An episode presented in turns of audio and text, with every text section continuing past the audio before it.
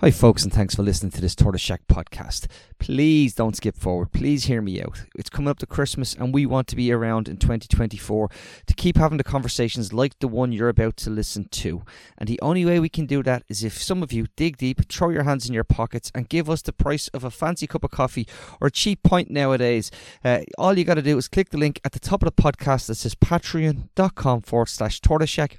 It's a few quid to you, but to us, it's lights on, mics on, and we go into 2024 limping along, but still able to take the odd swing and keep carving out the space for conversations that thousands of you are listening to. So we just need a few of you to pay it forward and keep it free for everyone.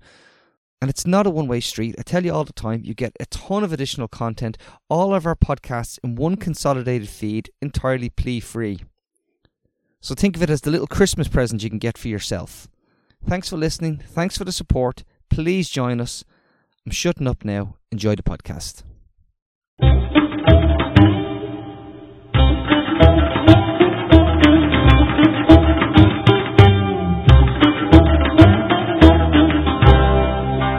Hello, my friends, and welcome to Palcast, a podcast brought to you by uh, Yousef Aljamal here in Istanbul. Um, it's uh, Thursday, sorry, it's Friday, uh, December 15, and I'm joined today by uh, my co-hosts Helena Cobban and Tony Groves. Helena is the president of Just World Books, joining us from Washington DC, and Tony is uh, a producer with uh, the Echo Chamber. Um, uh, podcast. Uh, Tony, you wanted to say a few words before we start. I, I did, eh, and I just wanted to put this in context for people because some of the scariest statistics that are starting to come out now from the World Health Organization, and I've I've interviewed Mike Ryan. I've been fortunate to interview Mike Ryan during the COVID pandemic and what was happening in terms of the the, the, what's been witnessed over three hundred and seventy thousand infections, including uh, lice, lice, scabies. People are uh, suffering from dysentery because the water is polluted with sewage. And unfortunately, and I don't want no people to, to turn away when they hear this or turn it off when they hear this, with decomposing bodies that have been left under the rubble. The water has been is absolutely is is fetid because of this. 83% of people are now food insecure. To put that in context, before this war started, Afghanistan was the was was was already thought upon as the biggest food um, how do I put this uh, catastrophe uh, playing out in, in the area in, in the globe in fact. But now Afghanistan is, is half as food uh, insecure as it is now in Gaza and 40% of people are suffering what what they what is called severe hunger. So so just to just to explain what those terms mean. Food insecure means you don't know where your next meal is coming from. So the majority, the vast majority, over 80% of people in Gaza are food insecure. They don't know where their next meal is coming from. But the 40% who are now f- severely hungry, they've gone over a day without food. So that's starvation term. That's what we're talking about now. That's where we are now. And unfortunately, we're leaning into a, a, period where winter is coming. There's people have been displaced to a rate of, I believe, nearly 45% of homes are uninhabitable or already destroyed. 1.7 million people uh, displaced. And um, and also, and again, really quickly, if you don't mind, and, and please indulge me for this. For this, we've seen the mood music in the US has started to change because because they've said things like, you know, oh, we want to um, stop the in- indiscriminate bombing, which they were okay with for the last 70 days. Two, two, two ton bombs were dropped on Jabalia refugee camp. White phosphorus has been used. White phosphorus has been used in Lebanon. These are all facts now. These are all war crimes that people are talking about. And people are dying now because they're going to get sick and they're hungry. These are the weapons of war beyond the guns, the bombs, the bullets. And um, I'm I'm interested to get both of your takes on it. But I think it's really important that we know that right now over 40% of people in Gaza are effectively starving. That's the truth. These are the numbers. Thank you, Tony. This is really um, troubling, and uh, I feel sick in my stomach. Uh, especially that I have family there. I spoke to uh, my parents yesterday, and um, Israel bombed another house um, near my family's house, and uh, my mom was baking uh, uh, bread. Uh, she she's lucky enough to have some flour left um, for another week. Um, when the debris of the targeted house started falling on, on, on her head and she, she had to run inside the house. This is, you know, life in Gaza. Either you're killed by bombing or by starvation. Starvation is a weapon of, of war indeed. As you said, we've uh, explained this in a previous uh, episode uh, for Palcast uh, where we discussed how starvation is being used uh, by Israel in Gaza as a weapon uh, of war. Um, I would like to, you know, um, start by reading um, a poem by Rifat Alareer, our mentor, friend, poet, who was murdered um, more than a week ago in, in Gaza by an Israeli um, airstrike. In fact, it was his word to Gaza Writes Back, um, uh, which he published in November uh, 2013 uh, with uh, Just World uh, books. And uh, Rifat says, to Palestine, to Gaza, and despite Israel's death sentences, like lead cast upon the head, gnawing at our life, clinging to it like a flea to a kitten, and stuffed in our throats, the moment we say Amen to the prayers of old women and men, blocking their ways to God we dream and pray, clinging to life even harder. Every time a dear one's life is forcibly rooted up, we live, we live, we do. We see the message of hope, Helena, of, of Rifat. He always spoke of, of life. And even when someone's life is forcibly taken, as Rifat said, then unfortunately it was Rifat's life uh, that was taken um, a week ago in, in, in Gaza, Rifat still clings to hope and, and, and life. And I think this is uh, how we want Rifat to be remembered. Absolutely, Yousef. And I'm just really delighted, you know, as the CEO of uh, Just World Books, which had the honor of publishing Gaza Writes Back. To, I'm really delighted to be working with you, Yousef, right now on preparing a new edition of the book that will be a memorial to Rifat and will contain some more. I mean, it'll contain the original stories that are so wonderful that he had collected from his students, but it will also update people about what's happened to those students ever since. And I'm, I'm really happy that this is going to happen. But today we have something really important to talk about, Yousef. Tell us what's happening right now in Gaza and the West Bank. So right now in Gaza, Israel uh, just injured uh, Al Jazeera journalist Wael Dahdouh, um, whose uh, family was targeted uh, a few weeks ago in Gaza, and he lost his wife and um, uh, some of his uh, children and grandchildren. Um, he ended up in, in Rafah, and he was just injured by, you know, an Israeli uh, bombing near him. He was injured in, in the hand, and there are 63 Palestinian journalists who were killed by Israel uh, so far. And in the West Bank, Israel is breaking into refugee camps, especially uh, Jenin refugee camp, where eight Palestinians were killed yesterday. Israeli uh, soldiers are mocking Islam by breaking into uh, mosques in, in Jenin. They uh, wrote on on the walls of one of the mosques that we came here to eat hummus. And another soldier broke into another mosque and he started singing Hanukkah songs uh, from inside the mosques using the loudspeakers of the of the mosque. Um, in, in Jenin too, mass arrests are taking place of Palestinians. Israel is doing what is uh, doing in Gaza. They're arresting these young people, uh, stripping them almost naked and taking footage of them and publishing them online. And then they understand our culture, um, and um, what humiliates or makes us feel humiliated as they think by, you know, publishing footage of, of men almost uh, naked. In, in Gaza, Israel arrested uh, God knows how many, but at least hundreds of Palestinians were taken hostage, uh, including women. Hundreds of women were arrested. Uh, maybe thousands of Palestinians from Gaza were arrested. No one knows. It's between hundreds and thousands.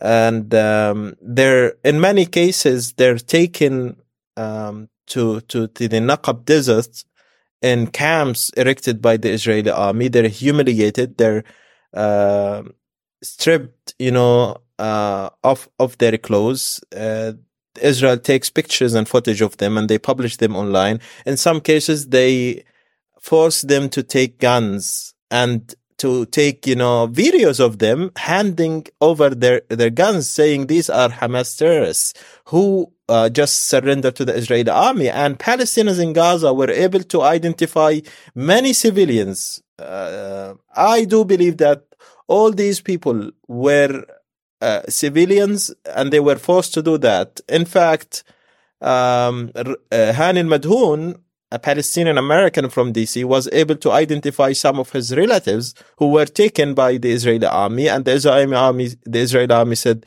th- these were Hamas fighters who surrendered to, to the Israeli military. I saw a picture of a Palestinian woman also forced to take off her head cover among these uh, young people t- taken in, in, in, trucks to these uh, military camps near Gaza.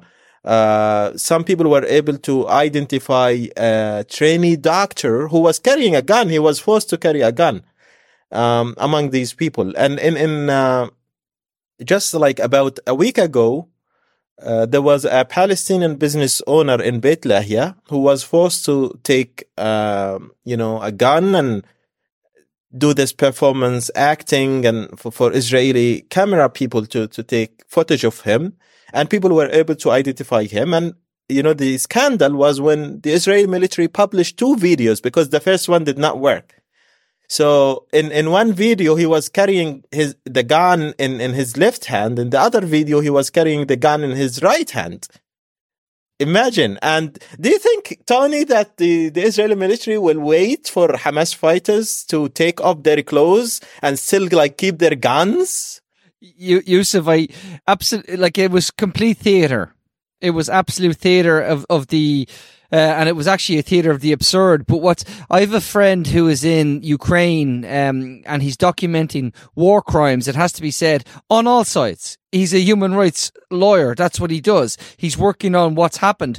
And he's looking at this through cold, legalized, and he's saying, what though, even taking these videos, this ritual humilia- humiliation are war crimes because you cannot do that. Even when we've seen those situations where they've mistreated prisoners of war and I'm doing inverted air quotes. I'm doing all of these things. These are, you should, these are, these are propaganda things that should not be doing in the first place. And also we've seen the videos. I mean, imagine saying to someone, you know, strip off, take off all your clothes and just take a gun when you're coming out for the video. It would be very, it would be very convenient for us. People see through it, but I think it's for a domestic audience that doesn't actually really care about the facts. Because if you were listening in the UN the other evening when the UN voted overwhelmingly for a ceasefire, only to be v- vetoed, the the um, Israeli spokesperson still actually made the claim in the UN about forty beheaded babies. He said it again. He repeated the same claim, and his own. I know this. Uh but Helena, it's been def- it's been it's been it's Haaretz have have debunked it. So his his own media have debunked it, but there it is in the UN yet again. I think they do this for a number of different reasons, um, Tony and Yousef. I think they do it to humiliate the Palestinians. And in essence, everything that is happening that Tony mentioned earlier about, you know, destroying people's houses, forcing them to live, you know, essentially almost like animals in the wild and starving them and, and with no sanitation and with disease. All of this is a humiliation for any human being. That's one thing that they're trying to just humiliate, humiliate, humiliate even people who were doctors or, or, or lawyers or teachers or university professors, just to tell them you're like, we think of you as animals because that's exactly what they said at the beginning, the, the, human animals of, of Gaza. So that's one thing is the humiliation, which as Tony pointed out is a war crime. But of course they feel they can do it because they have total impunity in the international, you know, they know that the United States is never going to call them to account. That's one thing. But the other thing, I think the whole business about the, um, Palestinians from Beit Lahia who were rounded up. The men were separated from the women. The, the men were taken to one side and were stripped to their underpants, which in, you know, pious Muslim culture or, or, you know, modest, um, conser- socially conservative culture is a real humiliation. It's like in the West forcing a woman to take all her clothes off, you know, and, and displaying her in public. That, you know, it's a different culture and they know that. They know that it's a humiliation, but they did that and then they rounded them up and put them into, into trucks. And then it was all a way of claiming, as they did around a week ago, to the native, sorry, domestic um, Isra- Israeli audience, we have mass surrenders by the Hamas fighters, and and here is the proof, claiming that these people, many of whom I have to say were kind of like paunchy, overweight, you know, journalists, older journalists, Helena. there was there was journalists amongst yeah, them. journalists. No, but but you know, so, so they were trying to claim to their own people in Israel that we are winning this war, and and actually, it's not the case. They are not winning this war in the way. I mean, their method with fighting wars is to have them be short and decisive. And this one is not short and decisive. And it's actually imposing mounting economic costs on the Israeli economy because of the hundreds of thousands of reservists who are, who are still tied up in Gaza. But I, I just want to say that these humiliations have two main goals. One is to humiliate the Palestinians and the other is to gleefully claim to the Israeli um, domestic audience that we are winning. And, you know, th- I think that all of the things that Yousef mentioned about soldiers in a, in a mosque in Jenin singing Hanukkah songs or, you know, when they actually put explosives around the Palestinian parliament building or around other important buildings like mosques and then blow them up. That's not a military operation. That is a, a propaganda operation to prove to the Israeli people, we are winning this war. We are so wonderful. And, and Helena, it's not only like um, planting explosives around buildings and blowing them up. Uh, a Palestinian from Gaza City, uh, who I um, know for a long time from Twitter, X, his name is Hakim. Uh, he he wrote on Twitter two days ago that the um, Israeli military um, was uh, or forced him, sorry, to um, wear explosives around his body and sent him inside a tunnel and forced him to walk inside the tunnel for 40 meters to check whether the tunnel had explosives or Hamas fighters and uh, you know and then they released him after they humiliated him. And this is very uh, well documented. And this is not the first case. In fact the israeli military is not shying away from publishing videos of um, almost naked young palestinian men. Um, a dozen of them forcing them into buildings before they get into these buildings. And uh, it's uh, crime against you know uh, international law. This is a violation of international law. But again israel is not shying away from uh, doing that. And it's it's very uh, troubling. Uh, we've seen also footage of mass arrests of, of, of young people. I saw this picture two days ago of almost 500 people young people who were detained. They uh, were uh, forced to take off uh, their, their clothes to their pants, and they were uh, put in what looks like um, an open area. Uh, was covered also from all directions uh, by you know like mountains of, of, of sand, and the Israeli military. Uh, was there with their cameras. They were taking pictures, footage of them, probably using artificial intelligence to identify them. And, and these young men were, were shipped to these military camps erected very close to the Gaza, to the Gaza borders inside Israel. Uh, some of these people were uh, released, including a 15 year old child. Uh, who spoke of torture and depriving them of, of food for many days. Uh, another Palestinian was released, and once he uh, walked outside the border, few steps, he was shot dead intentionally. So they're like playing games, Tony and Helena, uh, with Palestinian lives. Uh, it's like fun game for them. And this reminds me of the Great March of Return and how Israeli snipers were also bragging about uh, shooting, um, you know, Palestinians in, in, in their knees and uh, and you know uh, the, even like there was this soldier as Haaretz reported who bragged about shooting children in their knees in Gaza. And this is a continuation. These are not normal people. I think anyone with, um, you know, principles and values wouldn't do this. Uh, I've seen footage of Israeli soldiers lining up in the midst uh, of of destruction in Gaza with a red carpet, and there was a marriage proposal. Can you believe that?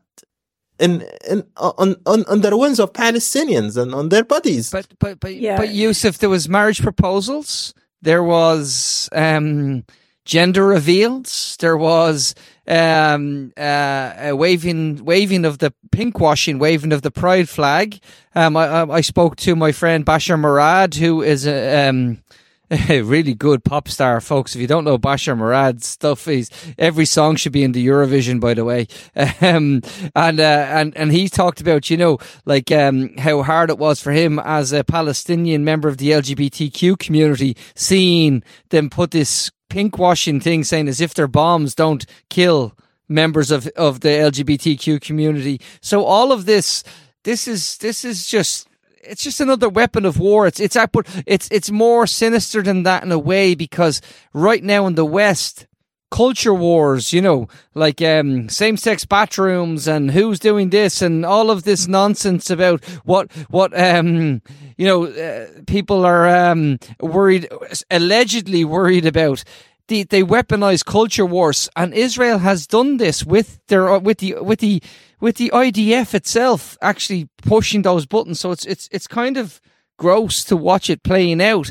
But I, I like to think that people are more more clued in and, and understand that that's not actually the truth. That the truth is um, the the indiscriminate bombing uh, kills you whether you're um, straight. Uh, or lesbian or gay or bisexual or trans whatever you're or whatever you're, you're and more importantly uh, Yousef that that um that the the struggle for liberty, and I'm I'm sorry to say this on the podcast, and maybe you should have said it sooner, but the struggle for Palestinian freedom doesn't stop at the at the struggle for Palestinian freedom. It's it's it is when Palestine is free, everybody is free because then we will be all be able to to, to be who we want to be in the world. And I just find what Israel is doing is successfully weaponizing these tiny little issues that are popular, unfortunately, in the Western media. And Helena, you've seen it. You're in the US. They, no one else has like, there's two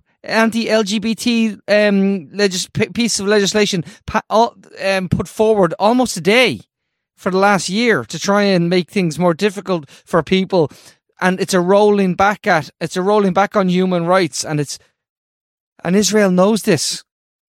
Yeah, Tony, you're right that they're trying to use these kind of tiny little culture war issues. And the, of course, the other big one that they've been trying to do is, is like women's rights yeah. by saying, oh, you know, the women's, big women's rights organization and the UN's women's rights organization, you know, they care about women's rights everywhere, but they don't care about the hundreds of, of women and girls who were raped on, on October 7th in, in Israel. And the, the evidence for that. Now, I, I've written about this last week and I looked very hard at the evidence. The evidence is extremely shaky and mixed. Clearly, there were a lot of uh, human rights violations that were committed in Israel on October 7th. It is not clear that any of them were com- were committed by by Hamas fighters because the Hamas fighters were actually very busy reaching their military objectives, which they did very successfully. But of course, the fact that they had opened 60 breaches in the wall of the of the Gaza concentration camp meant that all kinds of people from Gaza were going out and do and I think they st- stole stuff. They did they did bad stuff. And Hamas was unable to police them. That's one thing. The other thing is that the Israeli counteroffensive in the, the south of Israel was extremely violent and chaotic.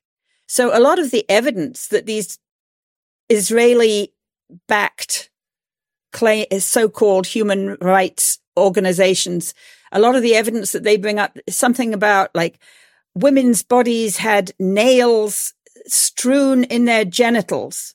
You know, that stuff happens when you hit people with a Hellfire missile, which is what, which is the kind of American supplied missile that Israel has. It, it's not, you know, actually a rape. It's, it's a horrible thing that happened to a woman, but the circumstances in which it happened were not what the, these Israeli culture warriors are saying. I want to say, Tony, I, the Israelis have been trying to do this pink washing, to do this gender washing, to do this, you know, women's rights washing.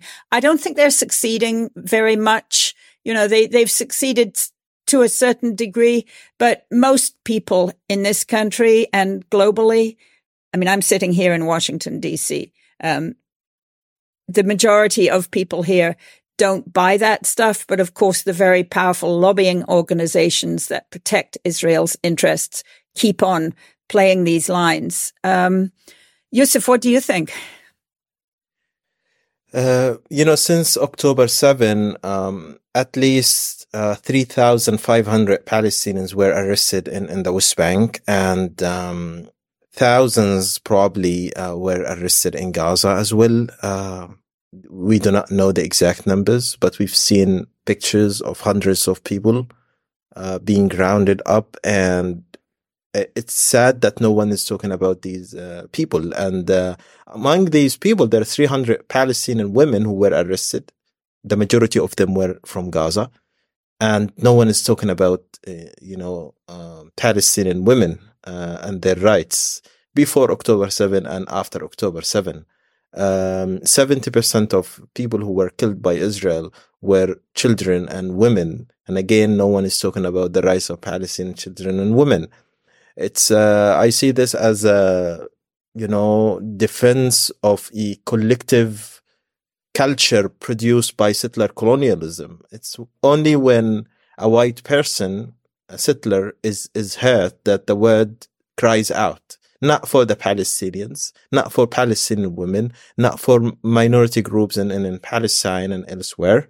It's only very targeted and very um, centered around uh, people uh, who uh, form a specific, you know, culture, and these people feel that there are cultural bonds and values t- that tie them together, and that's why they defend uh, each other and promote these propaganda stories that you mentioned about Palestinians, uh, horrible accusations against Palestinians. Why no one is talking about what is happening now as we talk in Gaza? The mass destruction of Gaza, what used to be Gaza City, what used to be the north of Gaza, the, the huge destruction in the south as well, and killing thousands of Palestinians. This is the climax of hypocrisy and selective uh, solidarity that we have seen for the past two months. And as Palestinians, we've seen it before. Um, I mean, I don't want to um, get into this, but even when Ahed Tamimi was arrested, a lot of the, the solidarity that she got, according to her own mom, was because of the color of her eyes and, and, and because she was blonde. Even Palestinians, there is like selective solidarity with Palestinians. What about brown Palestinians? You know, we are of, of all colors. We, we are very mixed. Every um, you know, human being deserves solidarity, and uh, we have to talk about Palestinians, to talk about all victims, uh, uh, but, regardless of, but, of their but, of but their you, color. But Yousef, I'm going to do exactly what they they're supposed to do. We need to wedge in this issue, and we need to say, you know, the real problem is people on the campus of Harvard chanting things that ups, upset us more. And let's talk about that, Yousef, because that's more important than than the than the arrest of three thousand people. That's more important than what's happening. Can we not just talk about what I want to talk about, Yousef? Because that's much more important. Honestly, to me, right now, we need to talk about Harvard, and we need to talk about universities and, and, and what's happening there and why and why I don't feel safe. And I've, obviously I'm being, you know, facetious, but nonetheless, it's it's so enraging when they absolutely do successfully do that. And Helena, you see you see it more than anything because because um I I am critical of the Irish media, but my God, the American media is uh, has like day seventy two and the first the first CNN journalist to go into Gaza without a uh, an Israeli army escort went in yesterday. Terrifying. Yeah, you know, just um, just before I'm we glad... go to Helena, sorry. Sorry, I just wanted to say that I'm glad that Tony noted that he was being facetious when he was talking about, you know, uh, like how everybody should care about white people's feelings rather than actually what's happening on the ground to to people of color. Um, Rifat Alareer, our friend, and of course we can't stop talking about him. He understood these matters very close, very, I mean, he, he understood cultural things very deeply and well.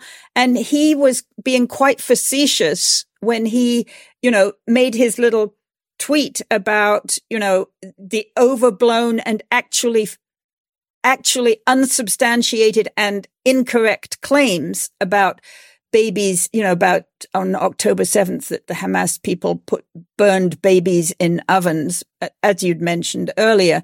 And, and Rifat used, you know, his sense of irony, his sense of like, um, being facetious and, and said something about, you know, well, did they use baking powder or not?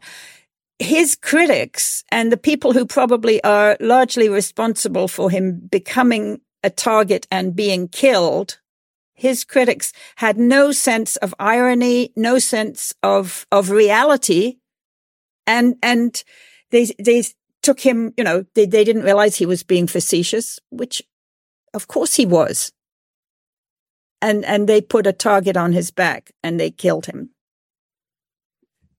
Um, exactly, uh, Helena, and they also do not have a um, sense of evidence. Uh, this is a fabricated story, and uh, Rifat treated it as, as such. Uh, I would like to, you know, the, the um, it's really sad how, you know, Palestinians on the ground in Gaza are counting bodies now, and how many people they they lost, and the devastating, you know, loss and destruction of, of their lives, of, of their lands, of their houses, of their friends and families. And you have these propaganda people complaining about, for example, Israeli salads being sold at Harvard uh, without referring to it as, as Israeli. And it's mind blowing because my friend Jehad Abusalim quoted the same tweet and it was of his school in Gaza blown by the Israeli army, completely destroyed. And this is, you know, the contrast we have today. It's like the utter destruction of lives in Gaza and the lives of Palestinians. And then you have other people like criticizing Rifat, for example, for, for a lie because he used dark humor to, to debunk it. Uh, or complaining about not getting Israeli hummus uh, uh, uh, in their schools while Palestinians are starving in Gaza. This is settler colonialism 101. And then you have this debate, Helena, probably you can conclude with that about, you know, university presidents forced to, to resign. The president of the University of Pennsylvania was forced to resign because because of the Palestine Rights Festival and then the subsequent campaigns of smearing against the schooling and against her for hosting the festival. It's you know our mere existence and writing makes them uncomfortable. And now they're targeting Harvard University. They're not happy with Harvard students, the smartest in the world, expressing solidarity with, with Palestine. And, and they publicly said that in order to minimize criticism for Israel, we should have less free speech. Believe it or not, they said that. Yeah, you're you're completely right. One thing that I noted about what happened at the University of Pennsylvania, which is a big private university and very reliant on donations from mainly, you know, rich people on Wall Street and whatever, is that the president Liz Magill was indeed forced to resign because of what the donors claimed was her insufficient support for Israel. She resigned, but what was not noted as much is that also the chairman of the board of the university, whose name is Bok, B O K, I can't remember what his first name is, maybe Steve or something.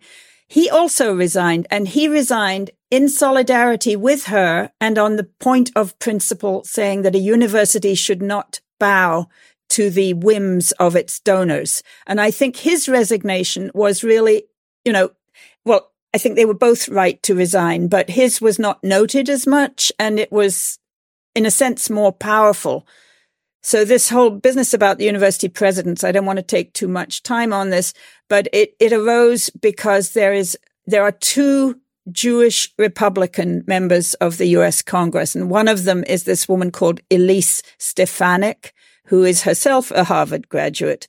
And she is very pro-Israeli. And she had organized these hearings for university presidents who were accused of allowing anti-Semitism on their, on their campuses. And for start, I don't see why the university presidents feel the need to go to a congressional hearing. You know, they're not political people and, and the universities are independent institutes, but they did.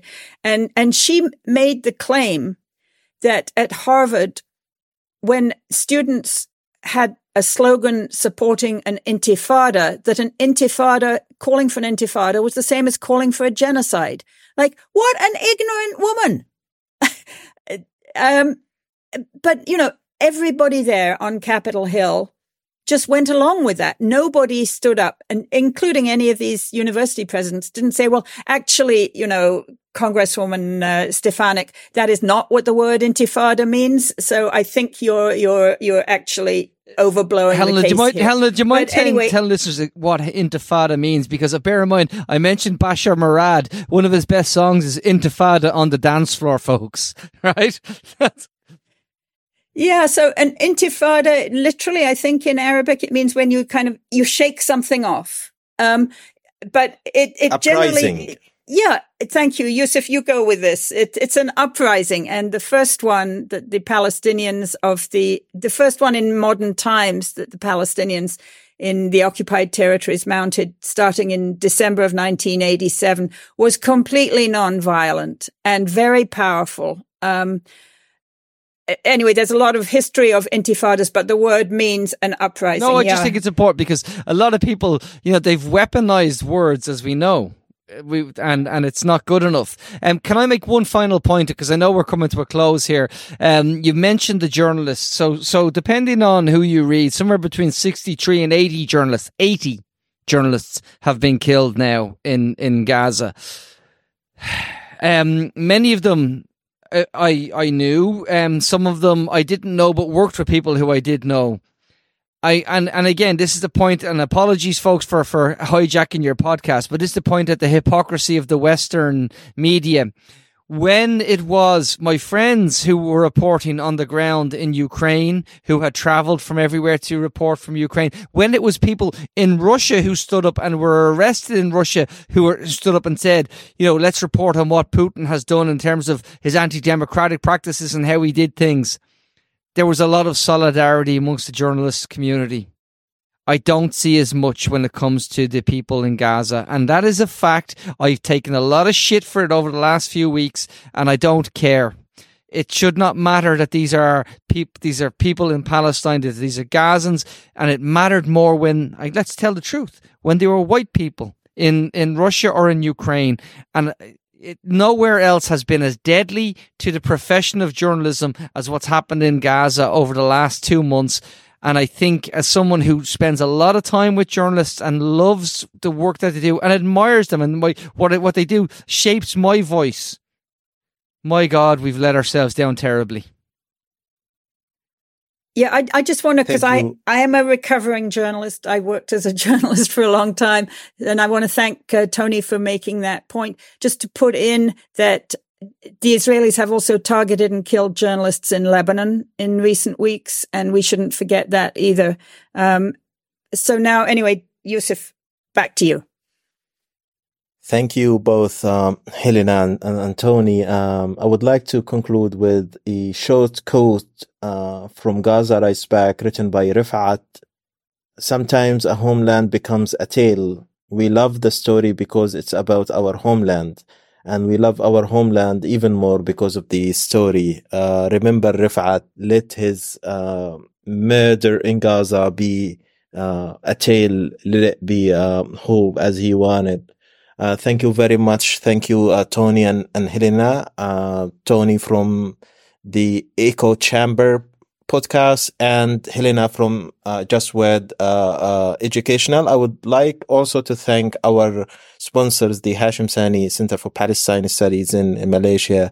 Um, uh, who are helping us w- with this uh, podcast to make it possible. Please uh, also do not forget to subscribe to, to our podcast. Tony told us that there are like thousands of people who downloaded uh, the the podcast, uh, which is a, a, huge number for for a new podcast, and this is very encouraging. The word of mouth is very important. Tell your friends and and family and share it everywhere. Let the intifada, um, the virtual intifada, begin uh, here too. Thank you very much, and I'm looking forward to talking to you uh, uh, next week.